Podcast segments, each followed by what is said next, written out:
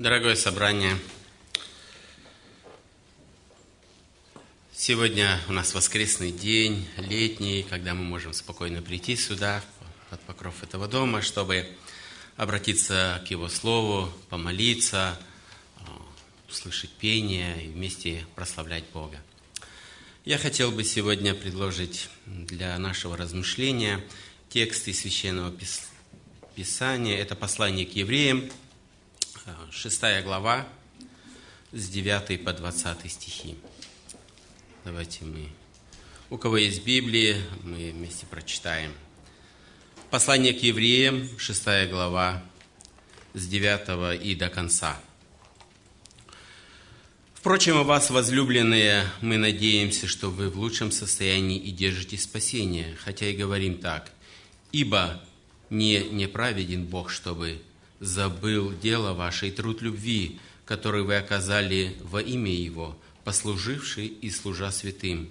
Желаем же, чтобы каждый из вас для совершенной уверенности в надежде оказывал такую же ревность до конца, дабы вы не обленились, но подражали тем, которые верой и долготерпением наследуют обетование. Бог, давая обетование Аврааму, как не мог ничем высшим клясться, клялся самим собою, говоря, «Истинно благословляю, благословлю тебя и размножаю, размножу тебя». И так Авраам, долготерпев, получил обещанное. Люди клянутся высшим, и клятва во удостоверение оканчивает всякий спор их. Поэтому и Бог, желая преимущественно показать наслед показать наследникам обетования непреложность своей воли, употребил, употребил в посредство клятву, дабы в двух непреложных вещах, в которых невозможно Богу солгать, твердое утешение имели мы, прибегшие, взяться за предлежащую надежду, которая есть для души есть как бы якорь безопасный крепкий, и выходит и входит во внутреннее завесу, куда предтечью за нас вошел Иисус, сделавшись первосвященником на век по чину Мелхиседека.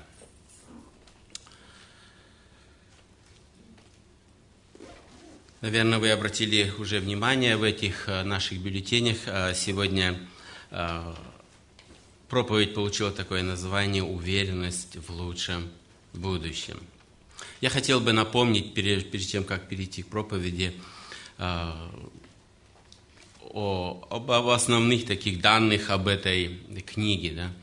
Это э, неизвестный автор, помните, мы много рассуждали, э, в Писании точно не сказано, кто это написал. Если в других посланиях мы четко видим, что Павел собственной рукой или Иоанн – писали об этом. Но в Библии есть книги, э, для, автор которых неизвестен, но э, это не унижает нисколько э, это послание, так как за этим стоит Бог, который желал, чтобы мы имели это послание.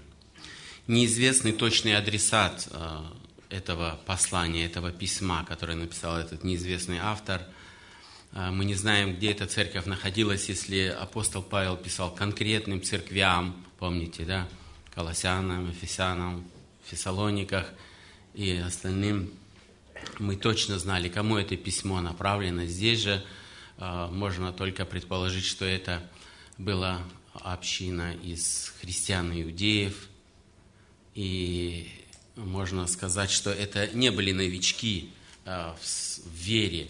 Если мы в 10, э, в 10 главе мы читаем с 33 стиха, то сами среди поношений скорбей служа зрелищем для других, то принимая участие в других, находящихся в таком же состоянии, ибо вы и моим узом сострадали, и расхищение имения вашего принимали с радостью. В своей жизни эти христиане перенесли немало трудностей, как из прочитанного видим, и да, над ними – посмеялись, издевались и забирали у них имение, но это они принимали с радостью. Можно предположить, что цель написания, что какой-то сбой у них произошел в жизни. Произошел в жизни, и вот автор послания э, решил написать это письмо, чтобы утвердить, чтобы поддержать э, этих покачнувшихся христиан, наверное, они стали назад смотреть снова в иудаизм, сравнивать христианство с иудаизмом. И вот это наступила апатия, да, не знаешь куда, или назад, или вперед следовать. И вот здесь автор пишет им такие ободряющие слова. Он, основная тема проповеди – это Иисус Христос. И Он превыше всего. И Он много перечисляет, вот до шестой главы, Он много перечисляет, что выше всего есть наш Господь Иисус Христос. И вот здесь, э, в начале этой главы, он э, немало говорит об отступничестве, обличает и предупреждает, то теперь уже с 9 стиха он как бы смещает свой тон да, и говорит, «Впрочем, у вас, возлюбленные, мы надеемся, что вы в лучшем состоянии держите спасение, хотя и говорим так». Первый пункт, который я назвал, я разделил эту проповедь на три части. Бог справедлив – мы видим, что автор выражает благодарность своим читателям этого письма, что они совершали труд. И он удостоверяет их, что Богу это не безразлично. Мы, как верующие, видим, сколько труда вообще в церкви. Наверное, сейчас просто вот э, взять и перечислить по пунктам, можно много упустить и, или забыть, или не обратить внимания. Есть э, труд, который внешне абсолютно незаметен. Как раз сегодня, вот сейчас мы с Паулем, он говорит, сегодня вроде и незаметно. Я говорю, действительно так. Сегодня надо было прийти и столько много сделать здесь, прежде чем как начать это, начаться богослужение. Все расставить, все подключить, все отпечатать. Нет, это не так много заметно, не правда ли? Но этот труд должен кто-то исполнять. Я говорю только об одном, о сегодняшнем. Но сколько еще связано с этим а, действительно труда на Ниве Божией. Очень много. И он благодарит а, вот эту поместную церковь за то, что они рьяно, с усердием совершали этот труд. И он отмечает, что усердие это Богу не безразлично. Она отмечена Богом. Она не забыта у Бога. Вот это очень важная истина. Иногда тот, кто совершает труд, и приходят трудности, и никто не видит, и, э, и руки опускаются. Но он говорит, Богом отмечено. Богом отмечено – и здесь он говорит э, такие слова. Да, труд – это одно, да, и э, говорит труд любви. Наверное, э, такое непривычное слово, сочетание, да. Для нас э, более принято, да, труд – это одно, это работа, а любовь – это немножко противоположное, да. Это чувствование и все, что человека наполняет – но он здесь соединяет это. И это он только не он делает, еще апостол Павел делает в, послании, в первом послании Фессалоникийцев в начале главы. Труд любви. Вот это сочетание, да? Труд любви. Один богослов сказал, тот, кто хочет научиться любить, по-настоящему должен быть готов много потрудиться. Любовь – это проявление любви или любовь – это не только э, приветствие или, или очень доброе чувствование, которое мы испытываем э, к нашему собеседнику, или очень хорошее расположение всегда, но любить – это делать какие-то дела малые или великие. Даже он пусть и не замечен будет. Наверное, можно подчеркнуть одну деталь, труд на Ниве Божией, он не должен становиться седым. Да, ну, примерно как моя голова, да. А, то есть он не должен быть старым, когда-то сделанным давным-давно. Я теперь так вспоминаю о нем иногда. Вот когда-то я потрудился, да, так здорово потрудился, да. Он всегда должен быть актуальным, сегодняшним, свежим, только вот тогда он ценен в глазах Бога. Труд любви, я думаю, нужно еще отметить, он отличаться должен постоянством и обязательством. Вот это иногда так не хватает. Постоянство. Постоянство и обязательность. Сколько очень нужных и очень полезных начинаний совершалось в церкви. И в мою бытность я замечал, очень важно. Но как жаль, что эти начинания так и остались начинаниями. Пришли какие-то обстоятельства, трудности, которых можно да, долго пересчитывать, да, и труд оставлен. Но как раз он и ободряет. Будьте ревностными всегда. Начатое дело не оставляйте на полдороги. Совершайте его до конца. И он всегда будет оценен. Ибо, мы тут прочитали, ибо не неправедный Бог, чтобы забыл дело ваше и труд любви. Всегда встает вопрос, я думаю, и вам иногда и неверующие задавали, а для чего? Для чего вы вообще трудитесь? Для чего вот это э, нужно вам? Ну и сразу они, у них готовый ответ. Да? Чтобы получить награду там на небесах. Каков ваш ответ? Для чего мы э, трудимся? Ну, мы знаем, когда мы работаем на, на работе, на своей официальной работе, да, мы ожидаем получить вознаграждение в денежном эквиваленте. Да? Просто так сегодня никто не пойдет, наверное, на работу, да?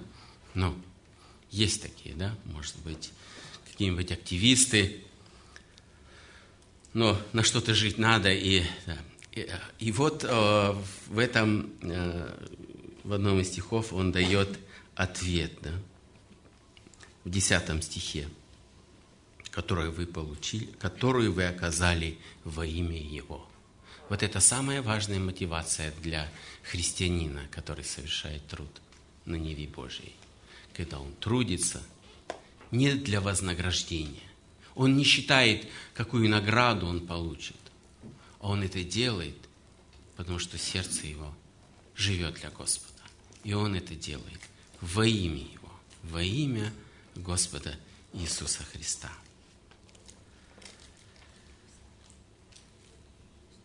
Мы перейдем сейчас э, к второму пункту. А, Бог щедр. Бог щедр – это примерно с 11 до 16 э, стиха. Но тему, тему труда, тему труда любви он, он продолжает. Тему служения Господа, Господу он продолжает. Наверное, и понятно, что а, всем нам уже мы в основном-то здесь уже почти все взрослые, да, мало кто таких юных, но у нас есть жизненный опыт, и мы знаем, что э, труд, он не связан э, с какой-то легкостью и развлечением. Труд – это всегда нагрузка, это усталость, хотя и радость в труде. Но э, когда этого труда становится много, да, ну, если ваша работа, на которой вы работаете, плюс служение – и это оставляет отпечатки на вашем лице. Да? Ну, у человека свойственно, да, э, лицо – это да, зеркало души его. Не, не так давно мы на нашем а, молитвенном, в конце нашего молитвенного мы берем одну тему, и мы говорили как раз очень много, ну, почти один час о лице, что лицо представляет человека. Да? И на этом лице можно все иногда прочитать. Да? И вот, э, когда человек много трудится, наверное, морщинки, наверное, и то, и другое, ну, по глазам видно усталый. Или человек приехал с отпуска отдохнувший, да, или он э, уже год без отпуска работал. Его очень заметно, да. И вот в этот самый момент, самый такой неподходящий момент приходит искушение. Вот давайте мы прочитаем фессалоникийцам, что может произойти. Первое послание фессалоникийцам 3.5. Первое послание Фессалоникийцам 3.5. Поэтому, это апостол Павел пишет, поэтому я, не терпя более, послал узнать о вере вашей, чтобы, как не искусил вас искуситель, и не сделался тщетным труд ваш. Мы прекрасно знаем, что в этом мире существует противник Божий. И ему не безразлично, он, если видит усердие э, детей Божьих, которые трудятся и усердно трудятся, и, конечно же, он хочет их искусить, чтобы этот труд остался тщетным, чтобы он остался на полдороги, прекратился, а причина этого э, можно много найти. И вот он говорил, чтобы не искусил вас искуситель. И как это может такое быть? Э, какие могут быть искушения, если я тружусь и, и не покладаю рук? Ну, конечно, у меня есть такое, да. Но вы знаете, как иногда приходит? Искушение приходит с соболезнований. Кто-то подойдет и скажет тебе, что тебе больше всех надо. Вроде простое, да, простое слово, да, простое предложение – если мы начнем задумываться над ним, да, а действительно, что мне больше надо всех? Смотри, другие вроде, вы знаете, придет и очи закроются, да, и мы сразу забудем, кто другие что-то много делает, да. Ну, действительно, действительно, больше мне всех надо. И если мы не сделаем штоп этой мысли, да, то она начнет развиваться в нашем сердце начнет развиваться, и не за, не за горами, когда эта экономность сил и, и времени перерастет в настоящую лень. Вроде очень простая да, цепочка. Жалею себя. Для чего я это делаю? Да? Такое очень короткое слово «лень». И он здесь и говорит, да?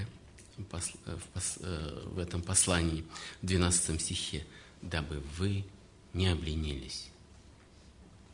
Он предчувствовал, да, что такое возможно, да. Это не просто мы на работе где-то там обленились, э, мы очень э, много в притчах э, читаем, и Соломон четко анализирует состояние лени. Ленивый даже ему тяжело еду, да, ложку до рта донести. Он говорит, куда мне идти, куда идти, там лев на площадях. И очень много, он придумывает, у него много отговорков, чтобы не ходить. Я думаю, сегодня аналогия э, очень хорошая, когда там написано, да, он лежит на постели, сегодня, может, мы не на постели, на диване, чаще всего ленивцы свое проводят время, да, на постели он спит, а вот на диване целый день проводит время. Да? Но э, я нахожу, что сегодня э, лень стала какая-то односторонняя. Да? Если раньше ленивый вообще не хотел ничего делать, то сегодня, наверное, трудно, и тем более в какой-то степени, да, в Германии есть, но большинство, да, это такая односторонняя, когда на работе я проявляю самое великое усердие. Почему? Потому что от этого зависит мой кошелек. Да? Если я не буду проявлять там трудолюбие, то я получу бумажку с окошечком, да, конвертик с окошечком, да. Это значит увольнение. Да? И человек проявляет усердие, что от этого зависит. Но когда и здесь автор и показывает, не говорит о том, что это на работе, но он как раз имеет в виду, лень – это не на работе, той, где вы зарабатываете, а именно на, на ниве Господней. Да? Вот здесь происходит лень. Вот это, вот эта проблема, да, и сегодняшняя. Он говорит, чтобы мы не дали повода, чтобы лень не зародилась в нашем сердце.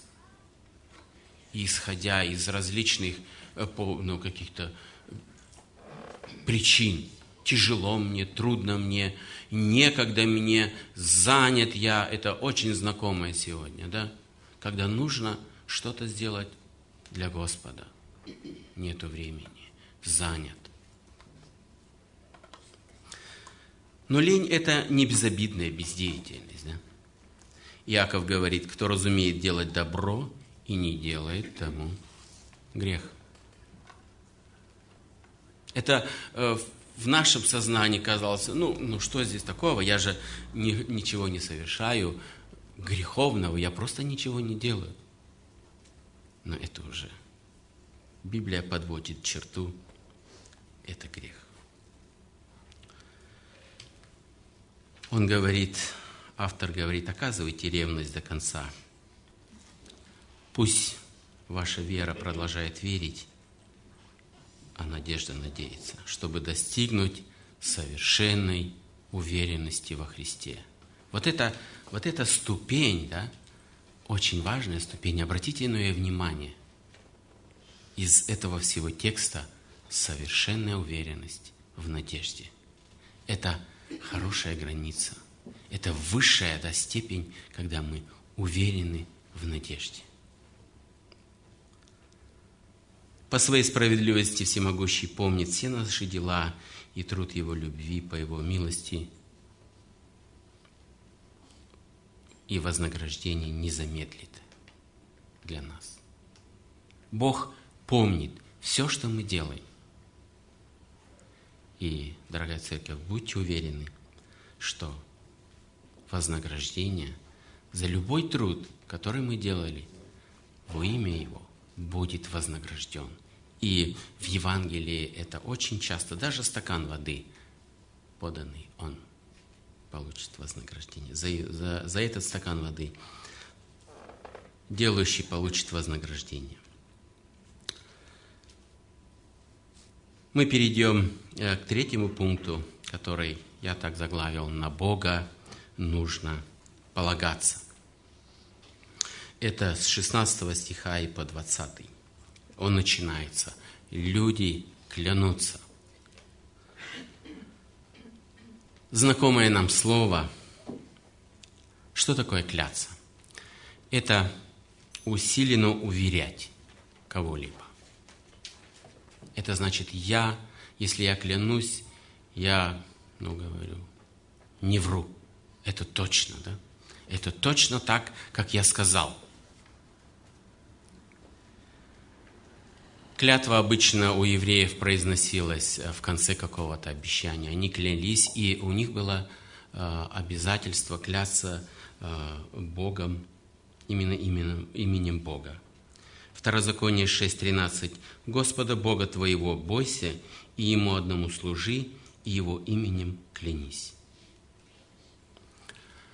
Мы, наверное, понимаем, что что-то, если я обещаю и произношу в конце имя Бога, клянусь Богом, то это налагает особую ответственность. Не правда ли? Потому что именем Бога, да, ну, это не разбрасывается, да, это, это очень ответственно. Если я нарушу эту клятву, то я буду виновен пред Богом. Помните, как евреи, так то и то пусть сделает мне Бог, и еще больше сделает если я то и то не сделаю, да? Какая это ответственность была? Если мы к сегодняшнему перейдем, то а, вы, наверное, слышали и присутствовали на бракосочетании, ну, где-то там, или особенно в Германии, да? Как клятвенно произносит, да? Я буду верен, да? Точно я сейчас не могу да, процитировать, но смысл и в хорошие, и в добрые времена, и даже до смерти буду верен да, своей супруге. Но посмотрите на деле, что происходит. Небольшая искорка в отношениях, и куда все клятвы делись? Забывают. И это неоднократно да, делают. Да? И по несколько раз – женится и выходит замуж, и произносит да, эти различные клятвы.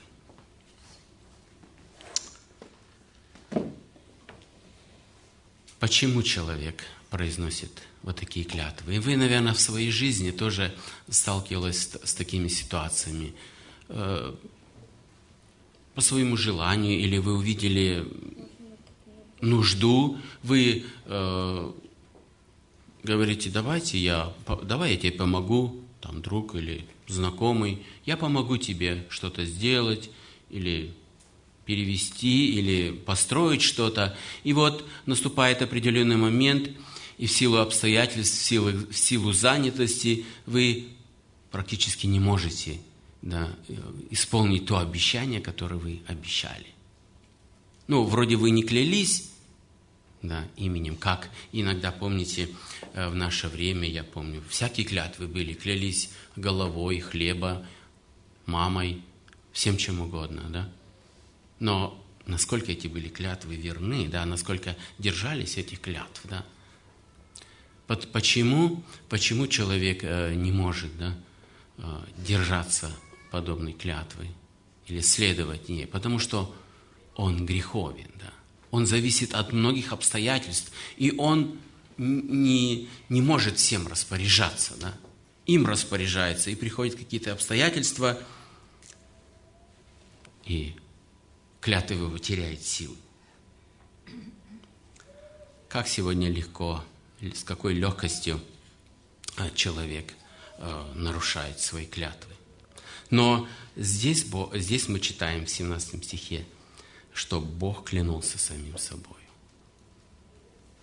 Для чего, спрашивается вопрос, да, назревает вопрос, для чего же Богу произносить эту клятву? Ведь Он всемогущий. Им никто не руководит. Он руководит всем. Он ни от каких обстоятельств не зависит. Но цель клятвы – это как раз а, поддержать. Поддержать тех, кому трудно, кому тяжело. Как раз вот эта Божья клятва а, имела такую цель. Но большей гарантией, да, когда Бог говорит, я клянусь, или Он своим словом говорит, я не оставлю вас и не покину.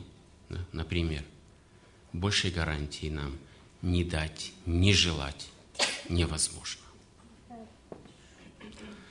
Встает вопрос, почему же тогда Иисус Христос в Матфея 5:33 по 37 главу. Давайте мы, наверное, вместе прочитаем. Матфея 5, 33. Этот текст давайте мы вместе прочитаем. 5, 33 по 37 Матфея. «Еще слышали вы, что сказано древним, не приступай клятвы, но исполняй пред Господом клятвы твои. А я говорю вам, не клянись вовсе ни небом, потому что она престол Божий, ни землею, потому что она подножие ног его, ни Иерусалимом, потому что он город великого царя. Ни головою твоей не клянись, потому что не можешь ни одного волоска сделать белым или черным.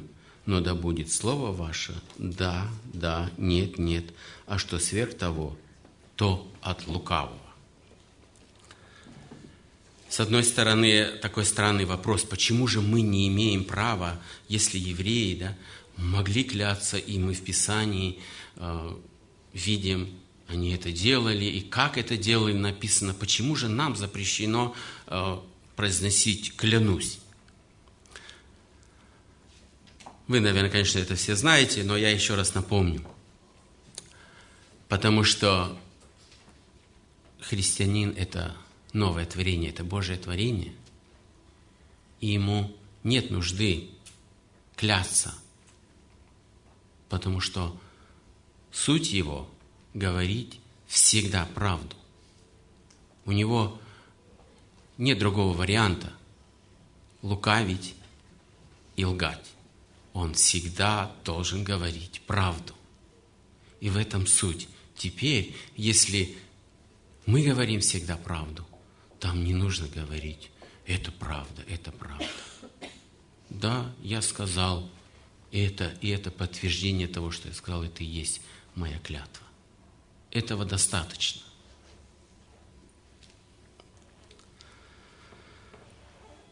Почему все-таки Бог клянется самим собой? Это еще одна деталь а, в своих в действиях о том, что действительно Бог а, говорит, а, и Он прекрасно знает, как нелегко а, в жизни христианина, верующих. Он не обещал им блага безмерные, или то, что он э, всегда будет здоров, или многое другого. Он, он говорил, что в жизни, будет, в жизни будут разные трудности. И когда приходят трудности, конечно, нужно утешение. Откуда черпать эти утешения? Утешения этого мира, они очень слабы, чтобы поддержать верующих в их переживаниях. Статистика за 2011 год э, очень такая скорбная статистика говорит, что 105 тысяч э, христиан были лишены жизни своей насильственным путем. Это значит, их убили за то, что они верующие. 105 тысяч. Это, эта цифра из года в год, может быть, колеблется. Э, за 2011 было немножко меньше. Те годы было 160, 150. Это ниже 100 тысяч э, не падает, да, граница это. И, конечно же, мы понимаем, что в таких обстоятельствах, когда человек стоит перед, он должен, перед этой ценой, он должен заплатить свою жизнь за то, что он верит Бога, за то, что он уповает, за то, что он имеет эту надежду на Него, конечно, ему требуется большое утешение. И вот эта клятва Бога, да, она дается для, именно для того, чтобы утешить и поддержать в трудных моментах жизни. И здесь он говорит, сравнивает вот эту надежду, э, уподобляет якорю да, в дальнейших стихах. Якорь – это, наверное, очень всем знакомый атрибут всех плавательных средств. Он служит, служит для удержания на месте во время течения или во время шторма. Хорошая, наверное, добрая половина всех кораблекрушений происходит того, когда э, или якорь очень слабый, или связь с якорем каким-то образом прервалась, оборвалась, канат, канат ли или то цепь, и корабли выбрасывало на скалы, и произош, приходили, происходили кораблекрушения. Вы помните, пару лет назад, как один огромнейший пассажирский лайнер, туристический лайнер э, проехал рядом со скалой и распорол нижнюю часть судна, и вода нахлынула, э, большие миллионные убытки, но самое страшное, что э, более 30 человек погибло, и среди них дети.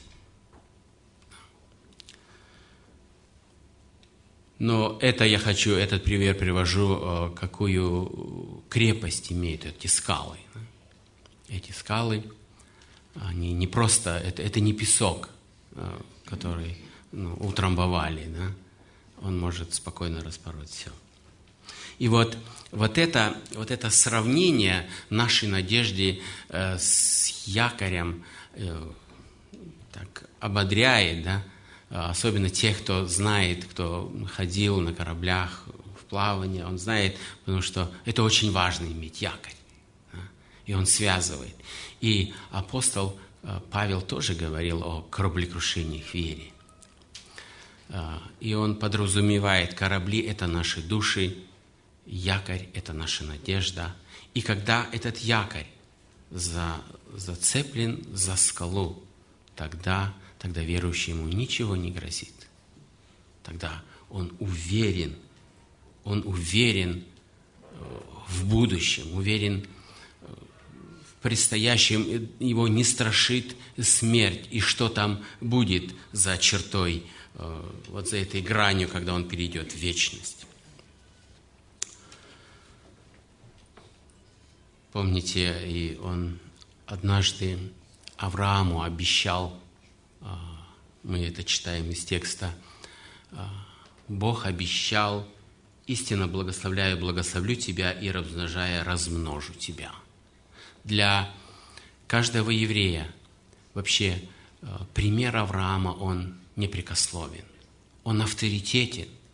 И когда разговор шел об Аврааме, наверное, они все воодушевляются, зная, какие дела совершил Авраам, и как он шел, шел, и хотя причин для того, чтобы идти туда, в страну, которую никто не знает, никаких путеводителей, никакого навигатора, как туда идти, для чего идти, но он шел движимый верой в того, чьи обетования непреложны. Проще было все это бросить и сослаться на какие-то причины. Ну, ну, я не знаю, как туда идти, ни дороги, ничего нет, да и как меня там встретят, как чужеземца. Это не так просто, я могут и, и убить. Всякое может случиться. Но он шел, он был уверен. Он уверен в одном. Бог хочет его благословить и хочет его видеть в Ханане. Спержин сказал однажды такую фразу. «Если я не могу радоваться настоящему, я буду радоваться тому, что грядет, уповая на верность Господню». Само слово «надежда» – что это такое. Вы, наверное, беседуя с неверующими людьми, тоже увидели, да, что они верят, они надеются, они говорят, да, я верю, что вот все будет хорошо. Вот я сыграю в лото, я не знаю, как она здесь называется, да, лото, наверное, да, и верю, что выиграю хорошую сумму денег. И тогда у меня все хорошо будет. Да? Вот это надежда, да? Тоже надежда. И вера, что надежда, что он сейчас заполнит правильно, и вера, что он выиграет там хорошую сумму. А если он, у него будет в кармане хорошая сумма денег, то все пойдет. Все можно в этом мире купить. Жену купить, здоровье купить. Все можно. Врачей, которые тебе новую голову, если почти что пришьют или все остальное, да, все можно. Такое мнение, что за деньги сделать можно все. И вот это надежда. Но эта надежда – это абстракция, не правда ли? Основание для такой надежды очень-очень мизерное, да? Это один на несколько миллионов шансов, да? Что ты выиграешь эти деньги или еще что-то, да? И у тебя будет все, и здоровье, и, и почет, и ты будешь, тебе не надо будет работать, ты будешь наслаждаться ленью. Вот это, вот это да, э, счастье да, у людей иногда. Они так понимают. Да? Но наша, наша надежда имеет определенную конкретность. Иисус своей жизнью, смертью, воскресением, вознесением достиг победы. И в этой победе наша надежда. Помните, дорогие братья и сестры? И в конце мы читаем, он вошел в присутствие Отца, стал предтечей, то есть первопроходцем, да, предвестником. Наш ходатай, он сделал для нас в этой жизни все, что нам необходимо – нам нужно помнить крепко. Господь сделал для нас все. Он умер. Он воскрес. А перед этим Он прожил святую жизнь, чтобы принести за нас жертву. Вот эту чистую, без единого пятнышка греха. Только такая жертва нужна была Отцу. И теперь Он там в вечности, Он зашел это за занавесу, за завесу. Да? Ну, наверное, мы можем представлять, что это как раз те небеса, а, в которые человек э, не может достигнуть своим умом или разумом, или увидеть здесь, да, как Гагарин. Он летал там, и он не увидел этого неба, в котором ангелы, в котором Бог. Но Господь там. И он, в Иоанна написано в 14 глава 3 стих, «И когда пойду и приготовлю вам место, пойду и опять, и возьму вас к себе, чтобы и вы были где я». Вот это самое доброе обетование, правда ли? Господь пошел туда, чтобы приготовить нам место. Это не то, что в лото, а вдруг я выиграю, да?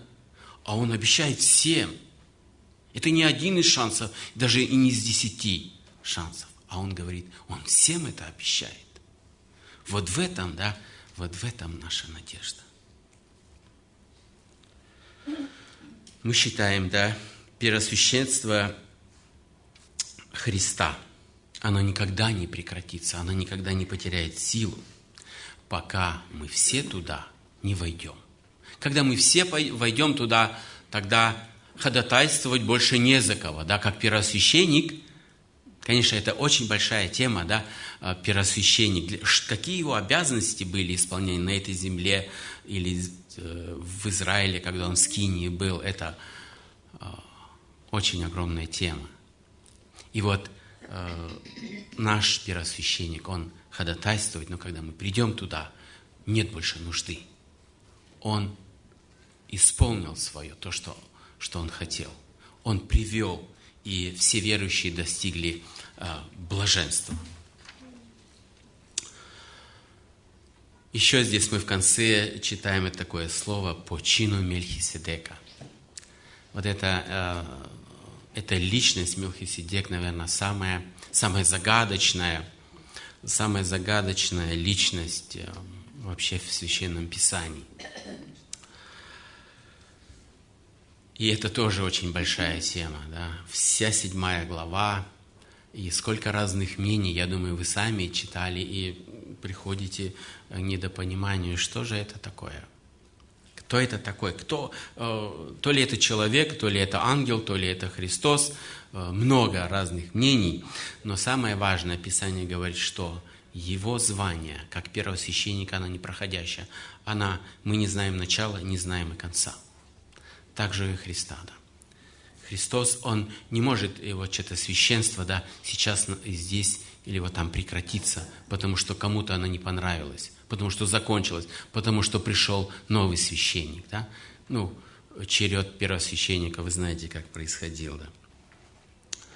Мы имеем вот эту твердую уверенность в будущем. И тема, как сегодня нашей проповеди, это уверенность в лучшем будущем. Для нас, христиан, это огромная привилегия иметь эту надежду, иметь эту твердую уверенность не во что-нибудь, а именно в нашего Господа Иисуса Христа. Если даже сегодня на земле прекратится все, существование прекратит вся живая тварь, Бог будет жив. Даже все мироздание прекратит свое существование. Бог будет жив. На такого Бога нам можно и нужно полагаться. Да благословит нас Господь в жизни нашей. Даже если будут и трудности, какие-то придут искушения, преодолевать силу Иисуса Христа. Потому что Господь знает все наши трудности, Он желает помогать нам в любую минуту. От нас зависит – сколько мы будем доверять и насколько мы тверди в надежде на Него. Аминь. Аминь. Я предлагаю сейчас нам совершить молитву в заключение.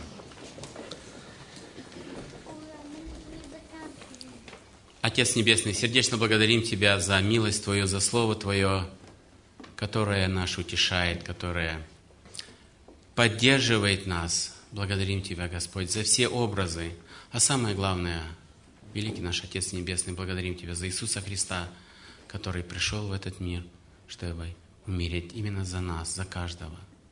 Мы имеем эту твердую надежду, эту уверенность, которая основана на Тебе, Господь, на имени Твоем. Благодарим Тебя, Господь, что Ты клялся, и это еще раз нас убеждает, что Ты никогда нас не оставишь, никогда не не предашь и доведешь нас до вечности. Благодарим Тебя, Господь, что мы имеем такую привилегию жить с Тобой, радоваться Тобой, славить Тебя, потому что только Ты один достоин этого. Во имя Христа. Аминь. Аминь.